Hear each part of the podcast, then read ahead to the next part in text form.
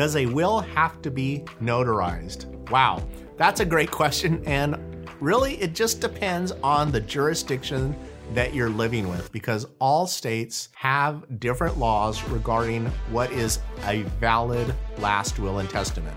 Now, there's some general common law, what they call them, rules that outline what kind of a the baseline for a last will and testament. But if you're going to have a last will and testament and you're going to have witnesses involved, then in most cases you are going to be required to have a notary public there to identify who the witnesses are, make sure that everybody actually has capacity, that you have the person signing the last will has capacity, and that the two people who are going to be the witnesses actually have capacity and can be identified. If a will is ever contested, then you want want to be able to go back and find those witnesses, find that notary, and have them be able to testify under oath in court that they were actually there and that the person signing had capacity, that all the witnesses had capacity, and the notary would testify to the same. And notary would also testify that they actually saw their driver's license and actually legally identified the witnesses and the person signing as all the proper actual parties. So I would say in most cases,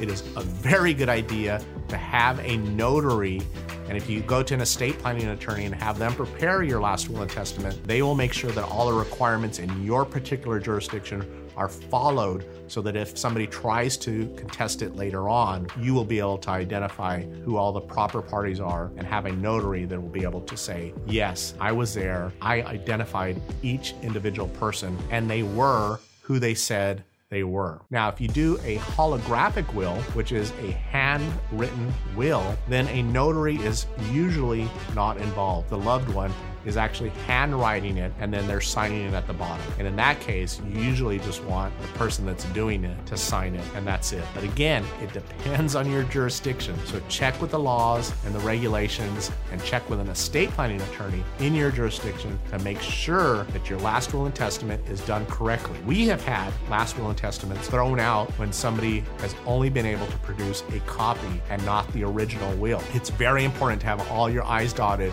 and your T's crossed. So check with an estate planning attorney. I know I've thrown a lot at you today, so that's why we've prepared our free guide on estate planning. I'll put a link to it in the description below and in the comment section below that so that you can download it and get started in the right direction. And to help you out even more, watch this video up here and this video up here. If you enjoyed this video, then guys, please smash that subscribe button and click on the like button. And also click on that little bell so you'll get notified every time we post a new video. Have a great day and an awesome week. And as always, thanks for watching.